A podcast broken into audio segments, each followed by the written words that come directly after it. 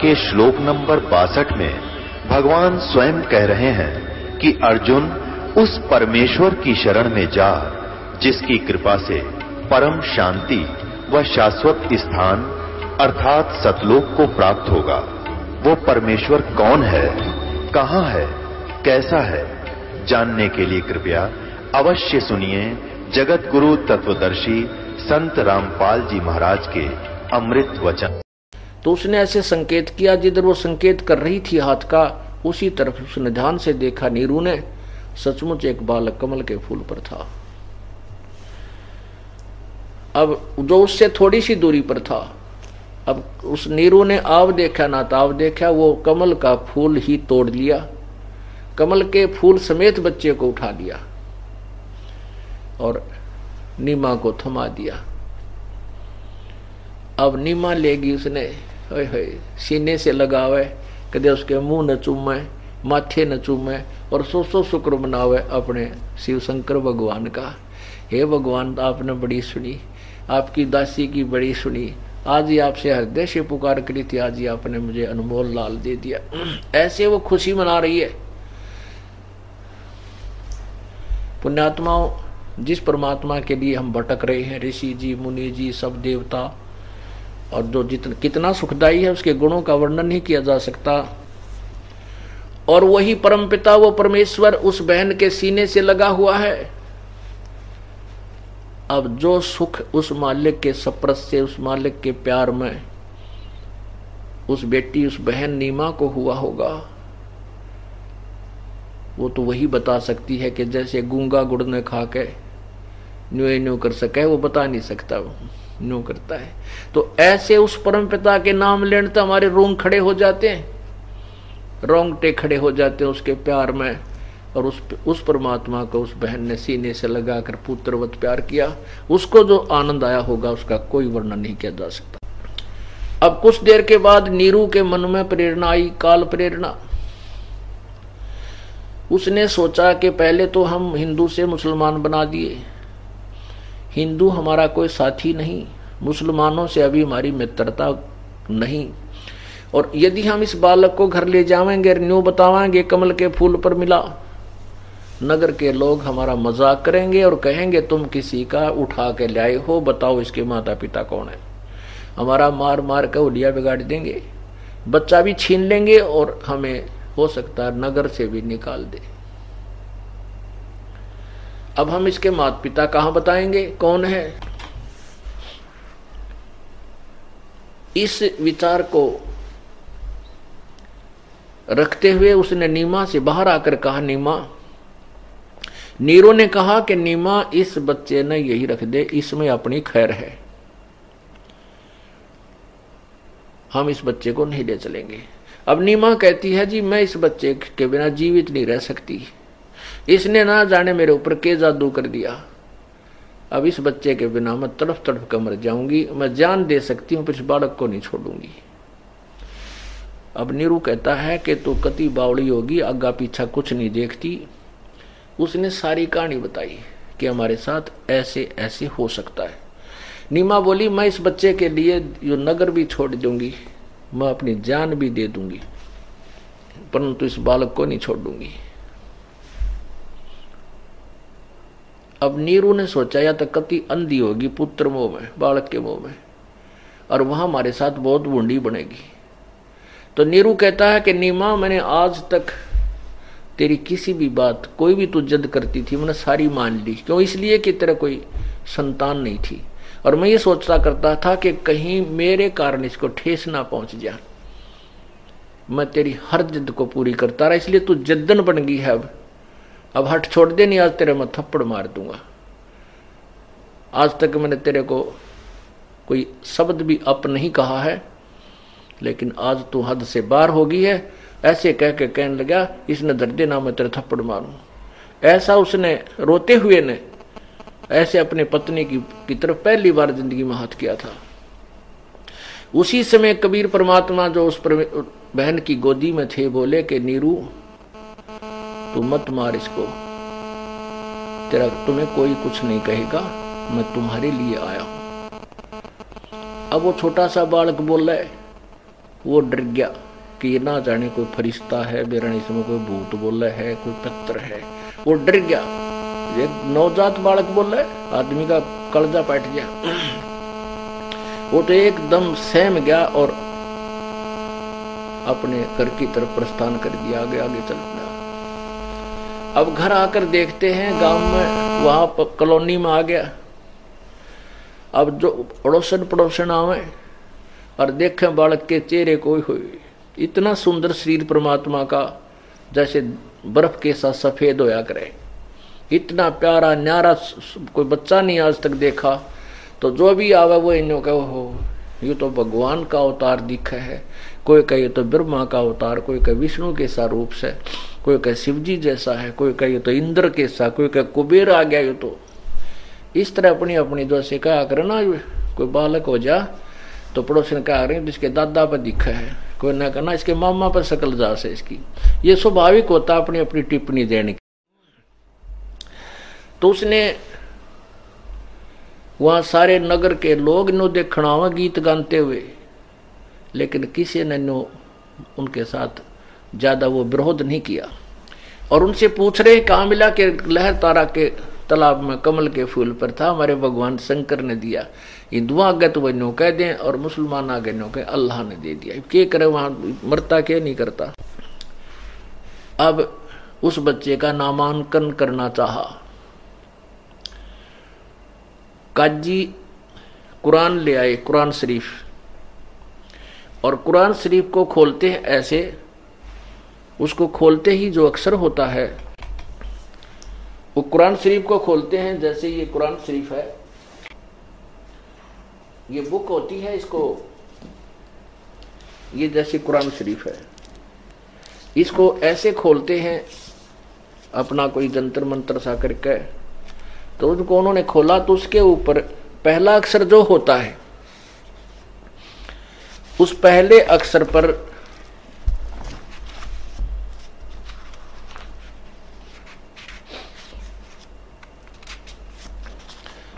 वो नाम रख देते। जैसे रह हुआ था रफीक अहमद और सह हुआ था सफीक अहमद, इस तरह वो नाम रखा करते हैं। तो ज्यो ही उन्होंने कुरान शरीफ को खोला तो पहला ही अक्षर कबीर था, कबीरा। अब देखिएगा ये कुरान शरीफ इसमें कितने अक्षर हैं कबीर। ये कुरान शरीफ है। और शेरवानी संस्करण इसका अनुवादक है उपांतकार नंद कुमार अश्वथी, अश्वथ, अवस्थी। ये देखिएगा। यह, वह इलामी किताब है जिसमें कोई संदेह की गुंजाइश नहीं। यह है मुत, मुतरजम बरासीय यानी स अनुवाद सटीपण शेरवाणी संस्करण लखनऊ ये है प्रकाशक है लखनऊ किताब घर मौसम बाग सीतापुर रोड लखनऊ। इसमें आप देखिएगा सूरत फुरकानी नंबर 25 ये सूरत फुरकानी 25 कुरान शरीफ 600 पृष्ठ पे।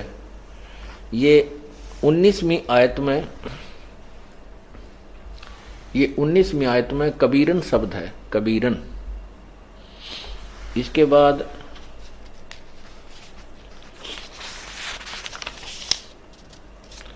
ये 21वीं आयत है, ये 25 सूरत फुरकानी 25 की ये 21वीं आयत है। इसमें भी यहाँ 21वीं आयत है। इसमें भी ये कबीरन शब्द है। कबीरा, कबीर कहो, कबीरन कहो। अब यहाँ देखिएगा, ये बावनवी आयत है। इसमें भी कबीरन शब्द है, कबीरन। इसको कबीरन का अर्थ कबीर होता है। आगे सतावन और अठावन उनसठ में ये भी खबीरन या कबीरा एक ही शब्द, वही अर्थ होता है इसका, खबीरन और ये अठावन में भी खबीरा या कबीरा। तो ये ऐसे शब्द निकला। अब कबीर का अर्थ होता है, वो कबीर में और अरबी में कबीर का अर्थ वो बड़ा बनाते सबसे बड़ा। एक जुल्हे के लड़के का नाम सबसे बड़ा यानी कबीर हो तो उन नजच्ची सी नहीं बात का जिया ने तो बड़े घरों में, यानी राजा व राजाओं का, बच्चों के नाम रखने योग्य है। कबीरता है। इस जुल्हे के बच्चे का, गरीब का, ये कबीर नाम रखना ठीक नहीं। उन्होंने इस दृष्टिकोण, अंदर अपने खोट पैदा करके वो दोबारा कुरान शरीफ को बंद किया, फिर खोला। तो खोला क्या मिला कि पूरी कुरान शरीफ, वो पृष्ठ जो खोल लेते, पूरा कबीरन कबीरन कबीरन कबीरन लिखा और लिखा नहीं रहा। अब काजियों ने फिर और पृष्ठ पलट कर देखे वो सभी पूरी कुरान शरीफ में केवल कबीरन कबीरन, कबीरा कबीरा, खबीरा, ये शब्द लिखे हुए थे। उस कुरान शरीफ का कोई लेख उस पुस्तक में नहीं रहा। अब काजियों ने परमात्मा बोले कि, काजी, मेरा नाम कबीर ही होगा। एक तो वो परमात्मा के बोलन तक डर गए। वही पटक कर कुरान शरीफ ने भी चले गए, इसने तुम्हारा धर्म भी बिगाड़ दिया। हमारी पुस्तक के लेख बदल दिए ये कोई जादू जंतर करने वाला है। इस प्रकार वो परमात्मा प्रकट हुए। अब आपको आदरणीय गरीबदास साहिब जी की कुछ वाणी सुनाते हैं। क्योंकि परमा, जैसे वेद व्यास जी ने ये गीता जी जो महाभारत के युद्ध में अर्जुन और अर्जुन और कृष्ण के मुख से के अंदर शरीर में प्रवेश करके काल भगवान ने जो बोली थी, अर्जुन को सुनाया था, पात्र बना के। तो वो उस समय ना तो लिखी गई थी, ना अर्जुन का याद था, ना उस कृष्ण का याद थी। वो बाद में ज्यो की तो वेद व्यास ने लिख दी। क्योंकि एक सिद्धि होती है, एक जो वो किसी किसी में जैसे वो प्रकट हो जाती है। और काल भगवान जब चाहता है तो उसमें वो शक्ति बुद्धि दे देता है। तो उसने वेद व्यास को वो बुद्धि दे दी। काल ने तो उसने चारों वेदों को लिख लिख दिया। उस समय तक कहते हैं लिखित नहीं थे। अठारह पुराणों को लिखा। जिसकी जैसी भी वार्ता होती है वजहों की तो फ़िल्म सामने चल पड़ती है और लेखक लिखता रहता है।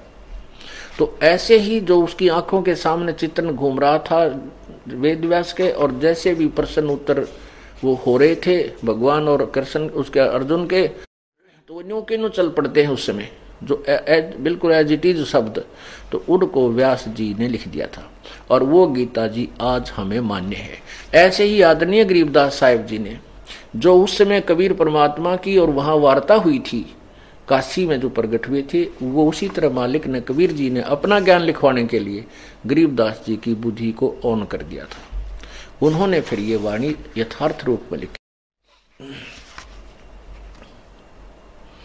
चौरासी बंधन कटे कीनी कल्प कबीरी, भवन चतुर्दश लोक सब ये टूटे जम जंजीरे। अंत कोट ब्रह्मंडे में वो बंदी छोड़ कहाया, सो तो एक कबीरे है जो जननी जनान माए। शब्द स्वरूप साहेब धनी शब्द सेंद सब माही। बाहर भीतर रम रहा वो जहाँ तहां सब ठाई जल थक पर, जल थल पृथ्वी गगन में, बाहर भीतर एक पूर्ण वर्णम कबीर हैं ये अवगत पुरुष अलेख। सेवक होकर उतरे, एक दास बन के अवतरित हुए। सेवक होकर उतरे इस पृथ्वी के माही जीव उदाहरण जगत गुरु, बार बार बलि जाही। जीव उदाहरण जगत गुरु है। सेवक होकर एक दास बन के भगवान, और किस लिए जीव को उद्धार करने के लिए वो जगत गुरु बन के तत्वदर्शी संत बन आए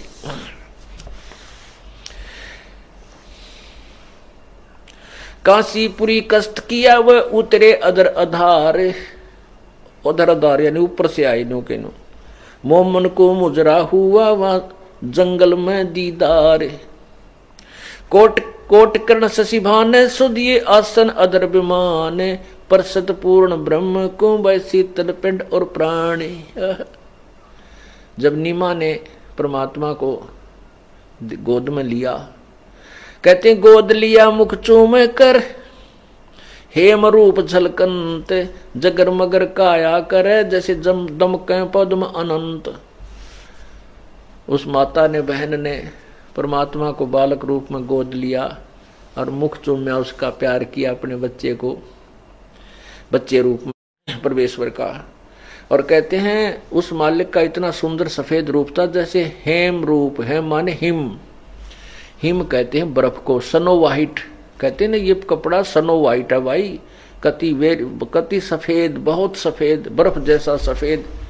तो यहाँ कहते हेम रूप झलकंत, हिम रूप। यानी सनो वाइट रंग था परमात्मा का, कलर सफ़ेद, कति बर्फ़ के सा इतना सुंदर। और जगर मगर जगमग जगमग काया करे, जैसे दमक पदम अनंत। काशी उल, काशी उमटी गुल भया उस मोमन का घर घेरे। कोई कह ब्रह्मा विष्णु है, कोई कह इंद्र कुबेरे। कोई कह वरुण धर्म राय है, कोई कोई कहत ईस। सोलह कला सुभान गति कोई कह जगदीश कोई कह छल ईश्वर है, कोई कह छल ईश्वर नहीं, कोई किन्नर कहलाए। कोई कहे तो छल है, कपट है, भगवान नहीं है। और कोई कहे, गण ईस का जो जो माँ तेरे साए।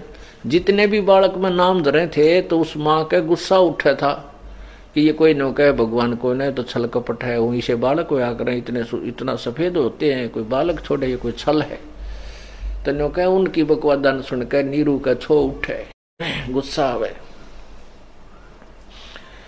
भक्ति मुक्ति ले उतरे ये मेटन तीनों ताप। ओए परमात्मा कहते भक्ति और मुक्ति लेकर अवतरित हुए प्रभु। और हमारे तीनों तापों के कष्ट को नष्ट करने के लिए वो परमात्मा अवतरित हुए। भक्ति मुक्ति ले उतरे व मेटन तीनों ताप। मोमन का डेरा लिया, वो कहे, कबीरा बाप, देख कितने दयालु हैं। एक जीव को पिताजी बोलते कहते हैं, वो परमात्मा उस नीरू को बाप कह रहा है। दूध न पीवन अनभ कह, नहीं पालने झूलनते अधर अमान दियाने में वो कमल कला फूलनते खलक मुल्क देखण गया वो राजा प्रजा रीत, जम्बू दीप जिहाने में वे उतरे शब्द अतीत। दुनी कहे, ये देव है, वो देव कहे, ये ईस। ईस कहे, ये पार ब्रह्म है, पूर्ण विश्व बीस। दुनिया तक का ये देवता है। ये ब्रह्मा, विष्णु, महेश ऊपर तो झाँक कर देखे नु ना हमारे में तो ये कोई नहीं है। ये तो कोई, यानी निरंजन हमारा जो भगवान वो है। और कहते हो, निरंजन वो भगवान नो कह, ना यू तो कोई पार ब्रह्म है, कोई और भगवान है। काजी आए कुरान ले, दर लड़के का नाम है। अक्सर अक्सर मैं फुरा धन कबीर बली जावे। काजी कुरान लेकर आए, हर लड़के का नाम धरने के लिए, रखने के लिए। कहते हैं, उस कुरान कुरान में अक्सर अक्सर भी कबीर कबीर कबीर हो गया। गरीबदास जी कहते हैं, धन, बलिया, बलिहारी हूँ उस परम पिता के जिसने ऐसी लीला की। सकल कुरान कबीर है, हरफ लिखे जो लेख। काशी के काजी के हैं, भाई गई दीन की टेक। पुण्यात्माओं और सत्संग फिर आपको अगले लेक्चर में, अगले सत्संग में सुनाएँगे। प्रभु की महिमा बहुत बड़ी है। आज का सत्संग पूरा हुआ। कर जोरू, विनती करूँ। दरूं चरण पर शीश। गुरु राम देवानंद जी महाराज ने दियो नाम बख्शीश। कोटि कोटि सिजदा करूँ। कोटि कोटि प्रणाम। चरण कमल में राखियो में। बंदी जाम गुलाम। कुत्ता तेरे दरबार का, मोतिया मेरा नामी गले प्रेम की जेवड़ी जहाँ खेचो वहाँ जाऊँ। तो तो करो तो बावड़ू। दूर दूर करो तो जाऊँ। जो रखो तो ही रहूँ। जो देवो सुख। पुण्यात्माओं, आपको परमात्मा की परिभाषा से परिचित कराया जा रहा है।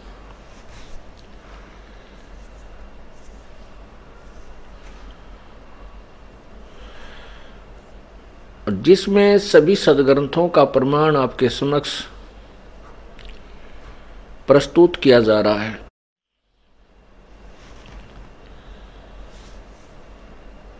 परमात्मा की परमात्मा के वास्तविक परिचय से हम इतना दूर कर दिया गया है कि हम अब यथार्थ ज्ञान को, तत्व ज्ञान को यदि सुनते हैं तो स्वीकार नहीं करने को तैयार होते, क्योंकि हम उस अज्ञान को ज्ञान मान चुके हैं।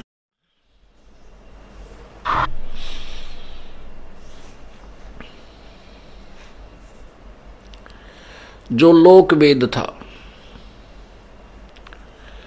इसलिए आपके समक्ष उन्हीं सदग्रंथों को प्रस्तुत किया जा रहा है जिन सदग्रंथों के ऊपर मानव समाज का जो समुदाय आश्रित है, जैसे पवित्र कुरान शरीफ के ऊपर पूरा मुसलमान धर्म आश्रित है, और उसको वो सत्य मानता है, इसमें जो लिखा है, इसमें कोई संदेह नहीं। पवित्र बाइबल को ईसाई धर्म सत्य मानता है। पवित्र गुरु ग्रंथ साहिब को पवित्र सिख धर्म सत्य मानता है। पवित्र वेदों को, गीता जी को, पुराणों को पवित्र हिंदू धर्म के अनुयायी सत्य मानते हैं। अब उन्हीं सदग्रंथों में ये दिखाया जा रहा है कि इसमें लिखा क्या है। ये हमें क्या संदेश दे रहे हैं? और हमें क्या दंत कथा सुनाई गई है? उन सदग्रंथों से हटकर हमें ज्ञान दिया गया है। जैसा को, जैसे कोई टीचर आउट ऑफ़ सिलेबस शिक्षा दे रहा है आउट ऑफ़ सिलेबस पढ़ा रहा है तो वो शिक्षक ठीक नहीं। वो अध्यापक अच्छा नहीं है वो विद्यार्थियों का शत्रु है। हमारे जो सिलेबस है, हमारा पाठ्यक्रम की बुक्स हैं, किताबें हैं, वो सदग्रंथ हैं। आध्यात्मिक पाठ्यक्रम जो है, वो कौन कौन सी पुस्तकें हैं? पवित्र चारों वेद, वैसे पवित्र पाँचों वेद, क्योंकि पांचवा वेद जो है, उसमें सभी इंक्लूड हैं। ये चारों वेद भी, अठारह पुराण भी, ग्यारह उपनिषद भी, जैसा भी जिस जिनका जो अनुभव था, उनको परमात्मा ने यथावत बता करके फिर उसके ऊपर निष्कर्ष दिया गया है। लेकिन उस पाँचवें वेद से हम परिचित नहीं थे। अब आपके समक्ष उसको भी दिखाया जा रहा है। वो है परमात्मा कबीर जी की वाणी, कबीर वाणी। जैसे गीता जी अध्याय नंबर चार के मंत्र नंबर बत्तीस में स्पष्ट किया है कि पूर्ण परमात्मा के मुखारविंद से कहे गए उस मुख्य ज्ञान में, यानी तत्व ज्ञान में पूर्ण परमात्मा की प्राप्ति के का वो तत्व ज्ञान कहा गया है, उसमें भिन्न भिन्न प्रकार की विधि बताई गई है।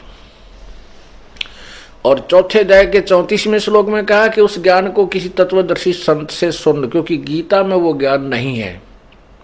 गीता ज्ञान दाता ने वो तत्व ज्ञान नहीं दिया है, केवल अपने सत्र का और कुछ सांकेतिक ज्ञान ही दिया है।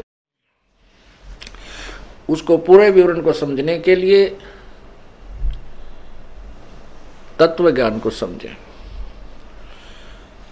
तो इसी प्रकार ये हमारे सदग्रंथ जो है, ये हमारा पाठ्यक्रम है, जैसे जो अधिक प्रचलित जिनके विषय में जो सुप्रसिद्ध हैं, चारों वेद, पवित्र गीता जी और अठारह पुराण, ये सभी पवित्र सदग्रंथ हमारा पाठ्यक्रम है, सिलेबस है।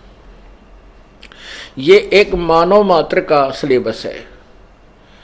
क्योंकि पवित्र गीता जी, पवित्र चारों वेद और पुराणों की जो रचना हुई, उस समय कोई भी मज़हब धर्म नहीं बना था। इससे सिद्ध है कि एकमात्र ये सदग्रंथ ही पूरे मानव के लिए प्रमाणित हैं, पूरे मानव के लिए उपकार के लिए रचे गए हैं। और पूर्ण परमात्मा ने आकर के अपने उस यथार्थ ज्ञान को पूर्व विस्तृत ढंग से कहा है, जिसमें ये सभी पुराण भी, वेद भी और गीता भी इंक्लूड है। उसके बाद फिर जैसे पवित्र कुरान शरीफ और पवित्र बाइबल। पवित्र बाइबल में जो प्रारंभ में जो ज्ञान है, सृष्टि रचना के बाद वाला तो वो तो है पूर्ण परमात्मा का ज्ञान और आदेश। उसके बाद पवित्र बाइबल के अंदर जो विवरण है वो पूर्ण परमात्मा का नहीं है। पूर्ण परमात्मा का दिया ज्ञान नहीं है। उसको हम गलत नहीं कह सकते, लेकिन उसमें जो लिखा है वो वही लिखागा जो वार्ताएँ जिस जिसकी जैसे हुई हैं और जो जिसके साथ जो घटनाएँ घटी हैं, वो लिखी सही हैं। लेकिन उसमें यदि कहीं पर मांस खाने के लिए कोई आदेश दे रहा है तो पूर्ण परमात्मा का आदेश नहीं है। वो किसी अन्य देव का, किसी फरिश्ते का, या किसी पीर पैगंबर का है, वो मान्य नहीं है, क्योंकि परमात्मा सुप्रीम पावर है। और उसी के आदेश का पालन करना चाहिए।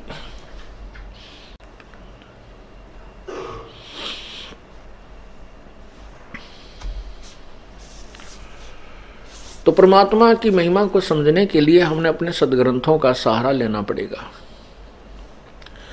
तभी ये मन सेट होगा क्योंकि हम उस अज्ञान से पूर्ण रूप से ओत प्रोत हैं। उस लोक वेद वेद के ऊपर हम पूरी तरह से टिके हुए हैं और हम उसको सत्य मान चुके हैं, जबकि वो पूरा अज्ञान है, उसमें कोई ज्ञान नाम की चीज़ नहीं। अब हमने उन सदग्रंथों को भी उल्ट अर्थ कर डाला किन्होंने अज्ञानी ऋषियों, महर्षियों, अनुवादकर्ताओं ने अब हमने उसको ठीक करना है। सब सदग्रंथों को यथावत समझना है, क्योंकि उनमें मूल जो ज्ञान है वो सही है। जैसे पवित्र गीता जी में जो मूल ज्ञान है जो संस्कृत में लिखा है, वो सही है। अब जैसा कि प्रसंग चल रहा है, अपने सत्संग में सुना के पूर्ण परमात्मा, कबीर देव, कबीर प्रभु, चारों युगों में आते हैं। उनका अब कलयुग में प्राकट्य कैसा हुआ, कैसे हुआ, वो कलयुग में कैसे आए, कब आए, उनके बारे में जो भिन्न भिन्न धारणाएँ हैं वो आपको समझाई जा रही हैं। यथार्थता क्या है, लोकवेद क्या था, उनके बारे में जो कथाएँ हम सुनते थे वो गलत थी। अब आपको उस, उनकी वास्तविकता से परिचित करा जा रहा है, जिसको सत्य मानना। क्योंकि सभी सदग्रंथों से प्रमाण आपके समक्ष दिए जाएँगे।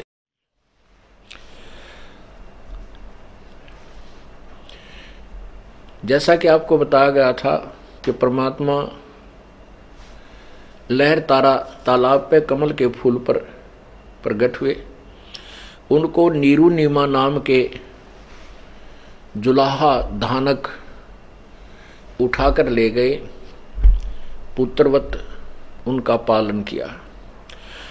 पालन करता तो स्वयं ही है, अभी आपको कथा सुनाएँगे सारी। फिर भी लीला की मालिक ने। जैसा कि आपने सुना, यजुर्वेद अध्याय नंबर पाँच के मंत्र एक में, कि परमात्मा स शरीर है, वो तेजों में शरीर युक्त है। सतलोक में वो रहता है और अपने सभी प्राणियों की संभाल करने के लिए, विष्णवे, यानी सबकी संभाल करने के लिए विष्णवे तवा सोमस्य तनुरसी। उस सोमस्य माने अमर पुरुष का, उस अविनाशी प्रभु का शरीर है, अन्य भी एक शरीर है। उस अन्य शरीर, हल्के तेज पुंज का शरीर धारण करके प्रभु आते हैं। और एक युग में एक ऐसा जीवन, एक ऐसी लीला करते हैं जैसे जन साधारण की होती है। लेकिन वो माँ से जन्म ना लेकर के उस समय वो केवल अपनी लीला में अपनी शक्ति से प्रकट होते हैं, बालक शिशु रूप धारण करते हैं और उसी तरह धीरे धीरे बड़े होते हैं और पूरी तरह अपना एक मानव जीवन जीते हैं। उस समय वो अपनी अमृत वाणी से, अपनी कबीर वाणी से अपने तत्व ज्ञान का प्रचार करते हैं, जिस कारण से वे प्रसिद्ध कवि की पदवी प्राप्त करते हैं। क्योंकि लोकोक्तियों, श्लोकों, दोहों के माध्यम से, कविताओं के माध्यम से इस तत्व ज्ञान को प्रचार करने के कारण उनको कवि भी कहा जाता है। और प्रसिद्ध कवियों में से एक होते हैं, लेकिन वो होते हैं परमात्मा। वो प्रभु होते हैं। ऋग्वेद मंडल नंबर नौ, सूक्त नंबर छियानवे नाइन्टी सिक्स। मंत्र नंबर सोलह, सत्रह, अठारह। वैसे तो पूरे सदग्रंथ, पूरे वेद ही परमात्मा कबीर जी की महिमा से भरे पड़े हैं। लेकिन इस सोलह, सत्रह, अठारह और उन्नीस, बीस में स्पष्ट किया है कि वो परमात्मा कबीर है। वो कबीर वाणी द्वारा अपने ज्ञान को, यथार्थ ज्ञान को उच्चारण करता है। इसलिए वो प्रसिद्ध कवियों की उपाधि प्राप्त करता है। लोग उनको कवि कवि कहने, कहते हैं, लेकिन वो वास्तव में अमर परमात्मा ही होता है। वो कबीर परमात्मा वास्तव में पूर्ण परमात्मा ही होता है, वो एक प्रसिद्ध कवि की उपाधि प्राप्त करता है और वो तीसरे मुक्ति धाम में रहता है।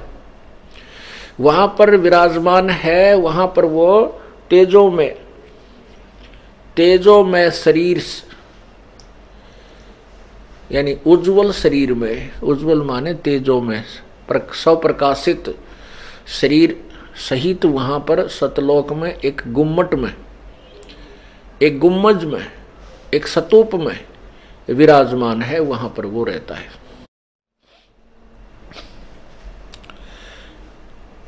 वही परमात्मा फिर यहाँ शिशु रूप धारण करता है।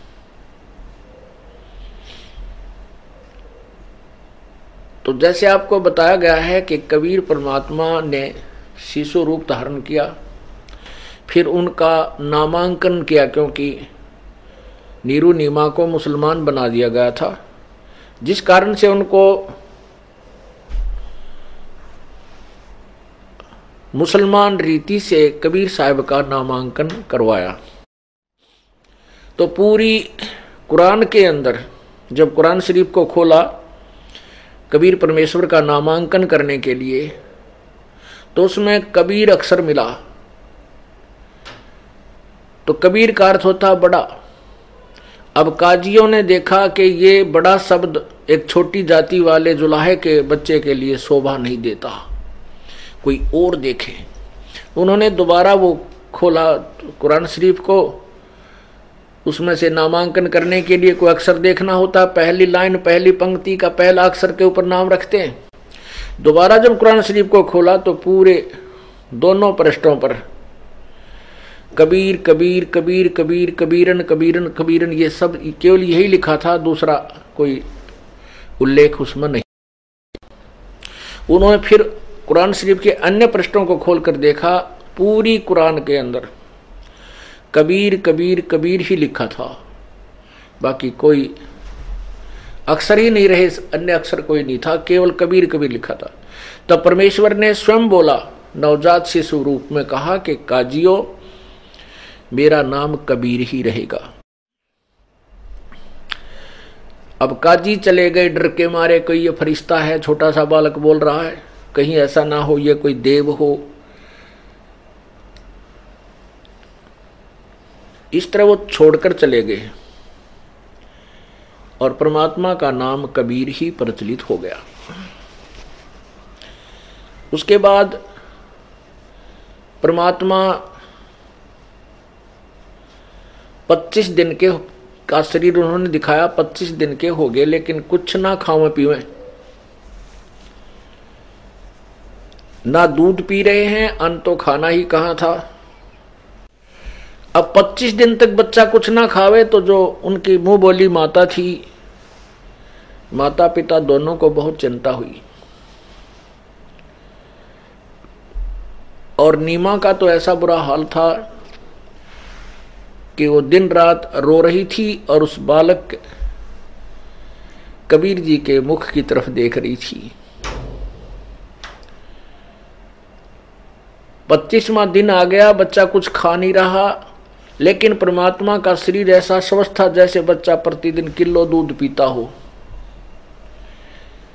लेकिन जब तक वो कुछ खाए, पिए, माँ के सामने नहीं बच्चा खाता है माता पिता के सामने तो उसकी संतुष्टि नहीं हो सकती कि ये जीवित रह सकता है।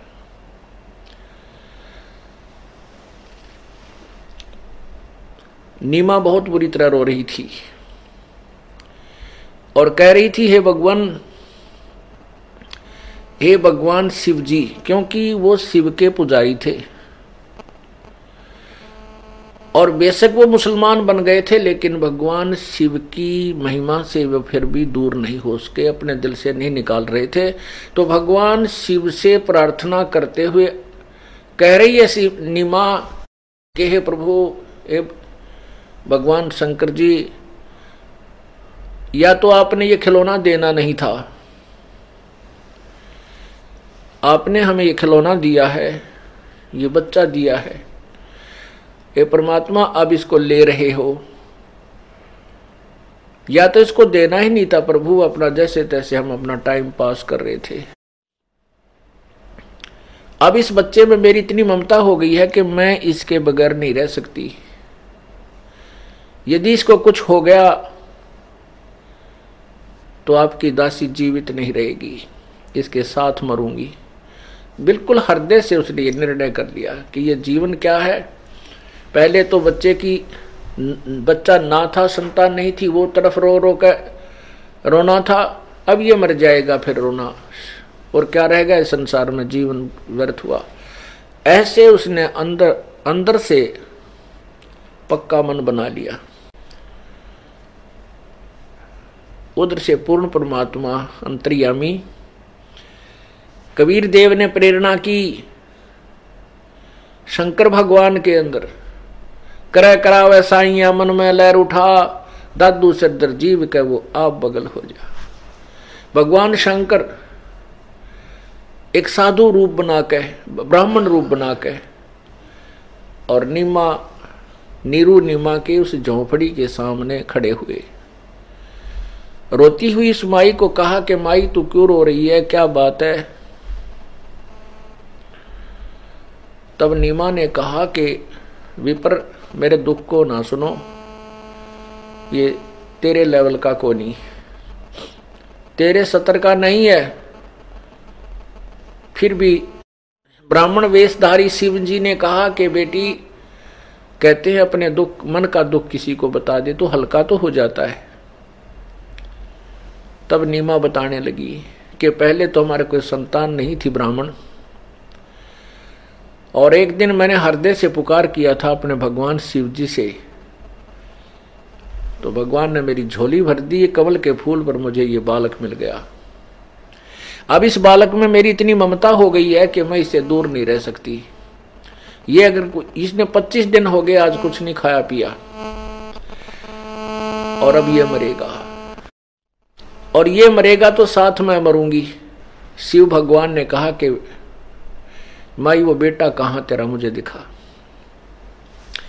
अब नीमा उस बच्चे को, परमात्मा को उठा कर लाई भगवान शिव जी ने उस बच्चे को अपनी गोद में लिया।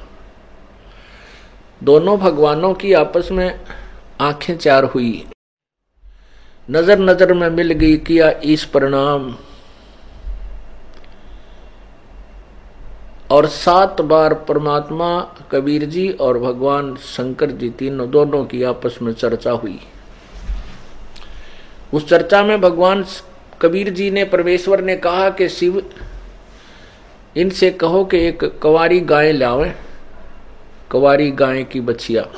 कवारी गाय लाए मतलब बछिया भी नहीं कह सकते कोई दूध छोड़ देती है, फिर वो कुआरी गाय लाए।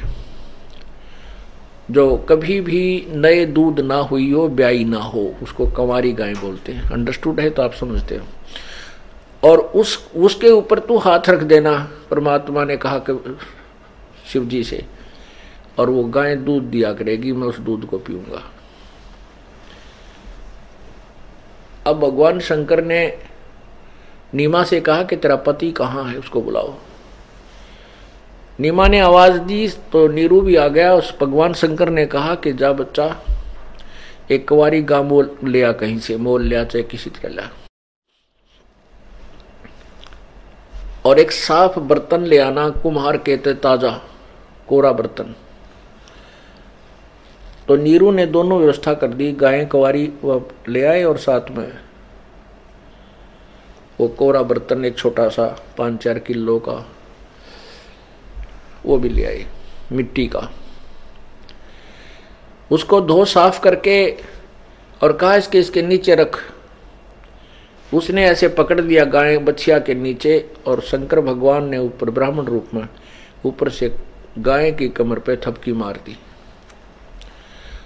तो उस कंवारी बच्चिया ने, गाय ने दूध देना शुरू कर दिया। लंबे लंबे सतन हो गए और दूध की धार अपने आप चल पड़ी। वो पात्र जब भर गया तो वो बंद हो गई। तब कबीर परमात्मा ने, कबीर परमात्मा को एक दूध दिया गया, उन्होंने अपना दूध पिया। तब वो नीमा के जी में जी आया और ब्राह्मण की को बार बार प्रणाम करे। आप धन्य हो, आप तो मेरे लिए भगवान शिव जी आ गए हो, आपने मेरी जीवन रक्षा कर दी है, मेरे बच्चे को बचा दिया है।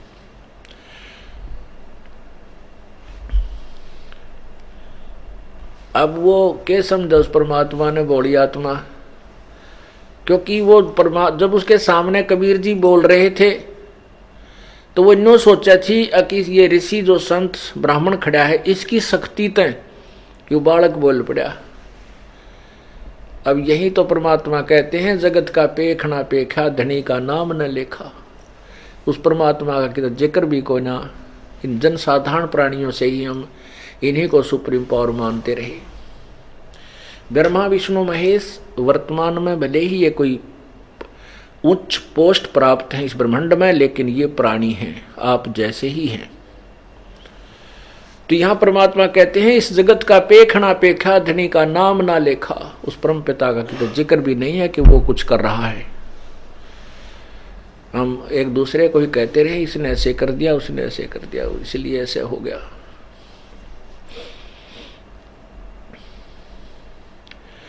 अब ये बातें जो जो ज्ञान को बिगाड़ रखे ना नकली ऋषियों महर्षियों संतों, गुरुओं ने, कैसे नहीं हो सकता?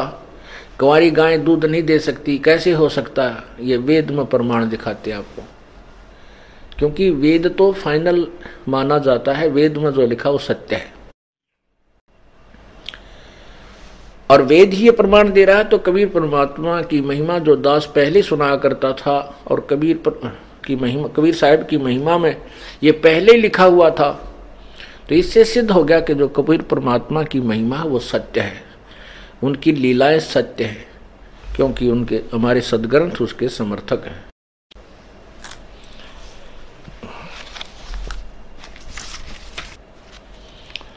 ऋग्वेद मंडल नंबर नौ और सूक्त नंबर छ। एक का मंत्र नंबर नौ इस बात की गवाही दे रहा है कि परमात्मा जब शिशु रूप में प्रकट होता है तो उसकी परवरिश की लीला कवारी गायों से होती है। ये देखना। ये है ऋग्वेद।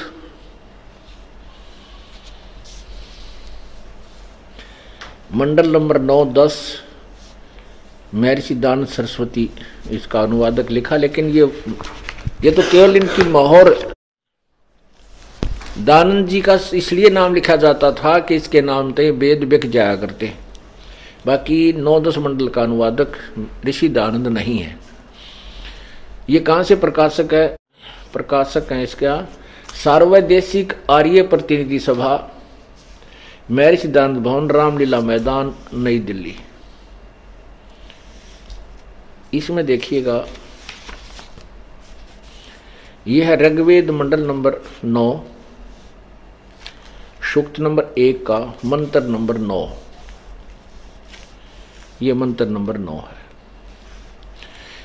अभी इमम अधन्या उत्सृणती धेनव शिशुम सोम इंद्राय पातवे। इन्हीं का अनुवाद पढ़ें, फिर अपना अनुवाद समझ में आएगा। उस सोमम,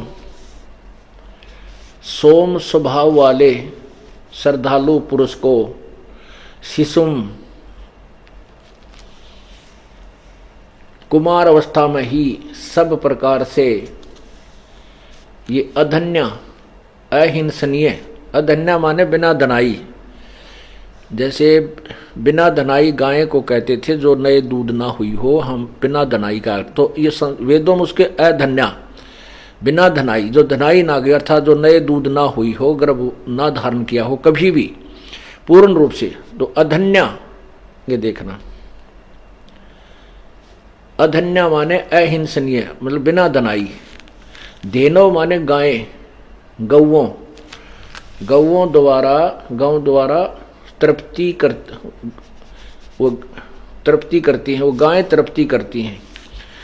ऐश्वर्य के वृद्धि के लिए अथवा उक्त उक्त श्रद्धालु पुरुष को अहिंसनीय वाणियाँ ऐश्वर्य की प्राप्ति के लिए संस्कृत करती हैं। अभी इन्होंने तो ज्ञान का ज्ञान बनाने का ठेका ले रखा था, क्योंकि वो ज्ञान तो था ही नहीं। एक संस्कृत एक भाषा के जानने से तत्व ज्ञान नहीं हो सकता। तत्व ज्ञान यदि वो किसी भी भाषा में है और उसको मूल, उसके मूल ज्ञान से परिचित है, तभी इन सदग्रंथों का अनुवाद किया जा सकता है। और उसके अंदर सृष्टि रचना का ज्ञान होना अति आवश्यक है। जब तक हमें सृष्टि रचना का ज्ञान नहीं होगा तो हम किसी भी सदग्रंथ को नहीं समझ सकते। जैसे रामायण की चौपाइयाँ हैं। अब चौपाइयाँ तो बाद में बनाई तुलसीदास जी ने या वाल्मीकि जी ने। उससे पहले वह घटना तो सिंपल वे में घटी है। जो रामायण की घटना घटी है, भगवान श्री राम की उत्पत्ति, फिर उनका वनवास, ब्याह होना, फिर वनवास होना, फिर रावण से युद्ध होना, फिर वापस आना, फिर सीता का घर से निकाल देना, फिर आप, फिर बाद में बच्चों के साथ युद्ध होना श्री राम जी का सरयू नदियों में, नदी में जा करके अपना शरीर त्यागना। तो ये तो पहले सिंपल वे में इसको साधारण कहानी के द्वारा सुना दें तो और अच्छा रहे। जिस व्यक्ति को रामायण की कहानी का पता नहीं, और वो संस्कृत में, जैसे महर्षि वाल्मीकि जी ने लिखी यदि उस राम, उस वाल्मीकि जी द्वारा लिखी रामायण का हिंदी अनुवाद कोई करे जिसने कहानी का बेरा ना हो, या तुलसीदास कृत रामायण का कोई अनुवाद करने लगे चौपाइयों का, और उसको रामायण की कहानी का पता नहीं, वो अनुवाद उलट सुलट उनके अर्थ करेगा। जैसे रावण मांगण गया चून, और ताते लंक बही बिरून जिसने इस कहानी का पता नहीं है कि, कि कैसे तो कहाँ तो रावण आटा मांगने गया था। और वहाँ किस कारण से कौन वहाँ गए हुए थे? कैसे उसकी लंका बिरान हुई बिरून हुई नष्ट हुई? तो वो कितना अनुवाद कर सकता है? रावण मांगण गया चून जिसने रावण का बेरा नहीं। चून का कह सकता है आटा। रावण का पता नहीं के लिखेगा। और लंका का पता नहीं तो वो क्या अनुवाद करेगा उसका? अड़ंगा करेगा। और जिसको कहानी का पता है, इस एक श्लोक को, एक दोहे को, चौपाई को सुलझाने के लिए पूरी कहानी लिखनी पड़ेगी। तब ये एक श्लोक, एक सेंटेंस का सॉल्यूशन होगा, अनुवाद होगा, सरलारत होगा। तो ऐसे ये वेद है। अब जिसने यही नहीं पता कि ये कौन शिशु है, सोम शिशु। शिशु शिशु माने मनुष्य का बच्चा, छोटा बालक, नवजात। बच्चे को शिशु कहते हैं। तो ये तो स्पष्ट हो गया इससे क्या सिद्ध होता है कि उस शिशु रूप में प्रगट परमात्मा की परवरिश कंवारी गायों के द्वारा होती है बस, इतना ही इसका अनुवाद है। और वो फिर भगवान होता है, वो अमर पुरुष होता है। तो इससे सिद्ध होगी कि इससे पहले और किसी की कहानी के साथ जोड़ कर दिखा दो, आज तक किसी महापुरुष ने भी ऐसे हुआ और उसकी कंवारी गाय ने दूध दूध से प्रवेश कियो। तो इससे सिद्ध हुआ कि कबीर इज़ गॉड। कबीर परमात्मा है वो पूर्ण ब्रह्म है सारी सृष्टि का रचनहार है जिसमें सब सदग्रंथ उसका समर्थन समर्थन कर रहे हैं।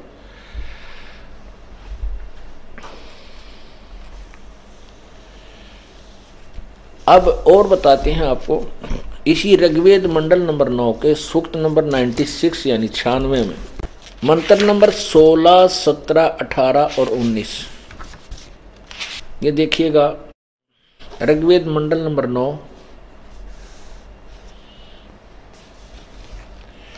सूक्त नंबर 96 यानी छियानवे। इसका श्लोक नंबर 16 है। मंत्र नंबर 16 इसमें है कि सब सब अयुद्ध है। अयुद्ध माने शस्त्र। श्रोत्र भी पुय माने अभ्यर्ष गुहम चारु नाम। अभिवाजम सप्तरीव सर्वस्या भी वायु भी गा देव सोम। इन्होंने अनुवाद किया कि हे परमात्मन, सरोपरी रहस्य श्रेष्ठ नाम नाम, संस्कृत में नाम है।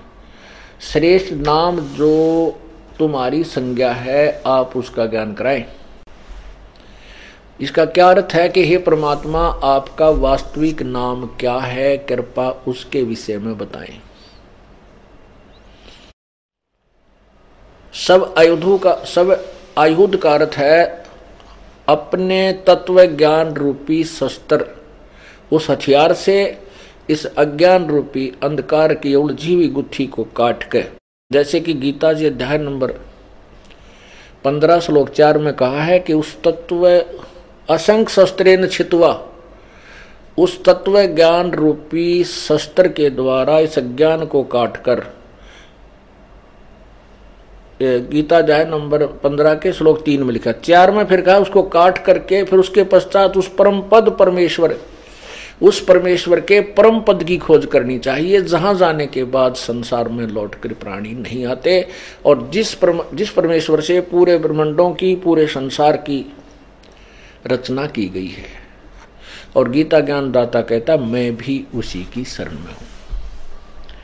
अब इसके साथ साथ हमने परमात्मा की कहानी को तो मैं दो मिनट में सुना दूँगा, पंद्रह मिनट में आपको, लेकिन वो वैसे सुनाई जाएगी तो एक दंत कथा लगेगी और किससे का पल्ला पड़े नहीं।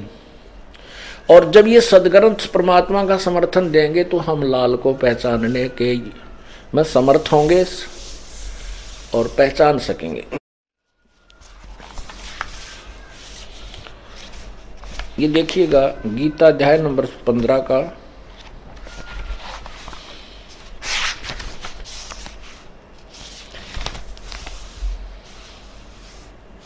गीता अध्याय नंबर पंद्रह, श्रीमद भगवत गीता। अध्याय पंद्रह। और ये श्लोक नंबर तीन है। इसमें क्या लिखा है कि इस संसार वृक्ष का स्वरूप जैसा कहा गया है, वैसा यहाँ नहीं, विचार काल में। मैं गीता ज्ञान में नहीं बता पा रहा हूँ। क्योंकि न तो इसका आदि और न अंत है, न इसकी अच्छी प्रकाश अतिथि है। इसलिए इस सो विरुद्ध मूलम इस दृढ़ मूल वाले, यानी जो अमर रूप में सतलोक वाला जो ऊपर का हिस्सा है, जड़, वो सुविरुद्ध यानी अति दृढ़ है, वो सथाई है, अविनाशी। इस मूल वाले एमता ममता और वासना रूप नहीं, अति दृढ़ मूल वाले संसार रूपी पीपल के वृक्ष को।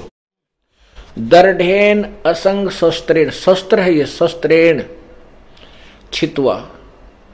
असंग शस्त्रेण माने तत्व ज्ञान रूपी शस्त्र द्वारा, हथियार द्वारा काट के अर्थात उस अटल जो तत्व ज्ञान है, वो यथार्थ है, अटल है, उसमें वो कोई, उसको, वो डग, उसको कोई मिटा नहीं सकता, डगमग नहीं कर सकता। इसलिए दृढ़ कहा है दृढ़ेन उस अटल तत्व ज्ञान रूपी शस्त्र यानी हथियार द्वारा काट गए। अर्थात तत्व ज्ञान को से समझ कर उसके पश्चात, अब अब ये अध्याय नंबर पंद्रह का चौथा श्लोक देखें।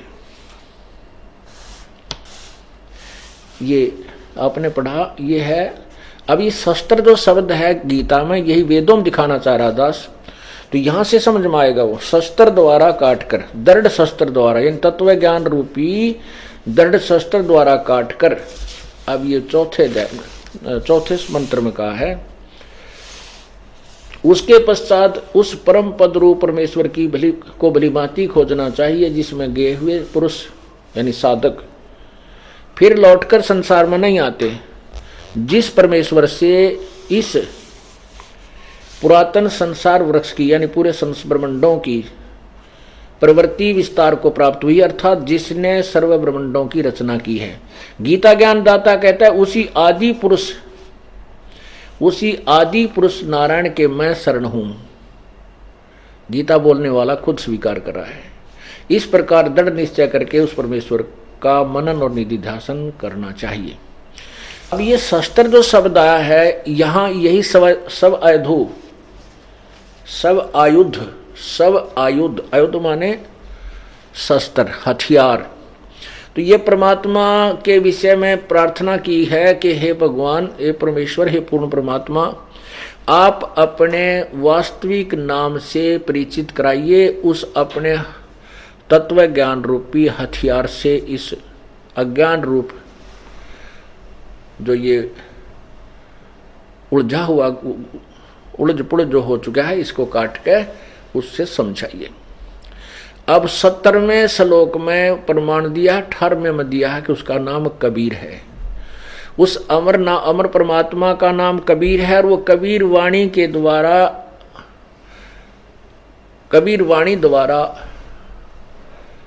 अपने तत्व ज्ञान को आवाज़ लगा लगा कर गरज गरज कर बोलता है।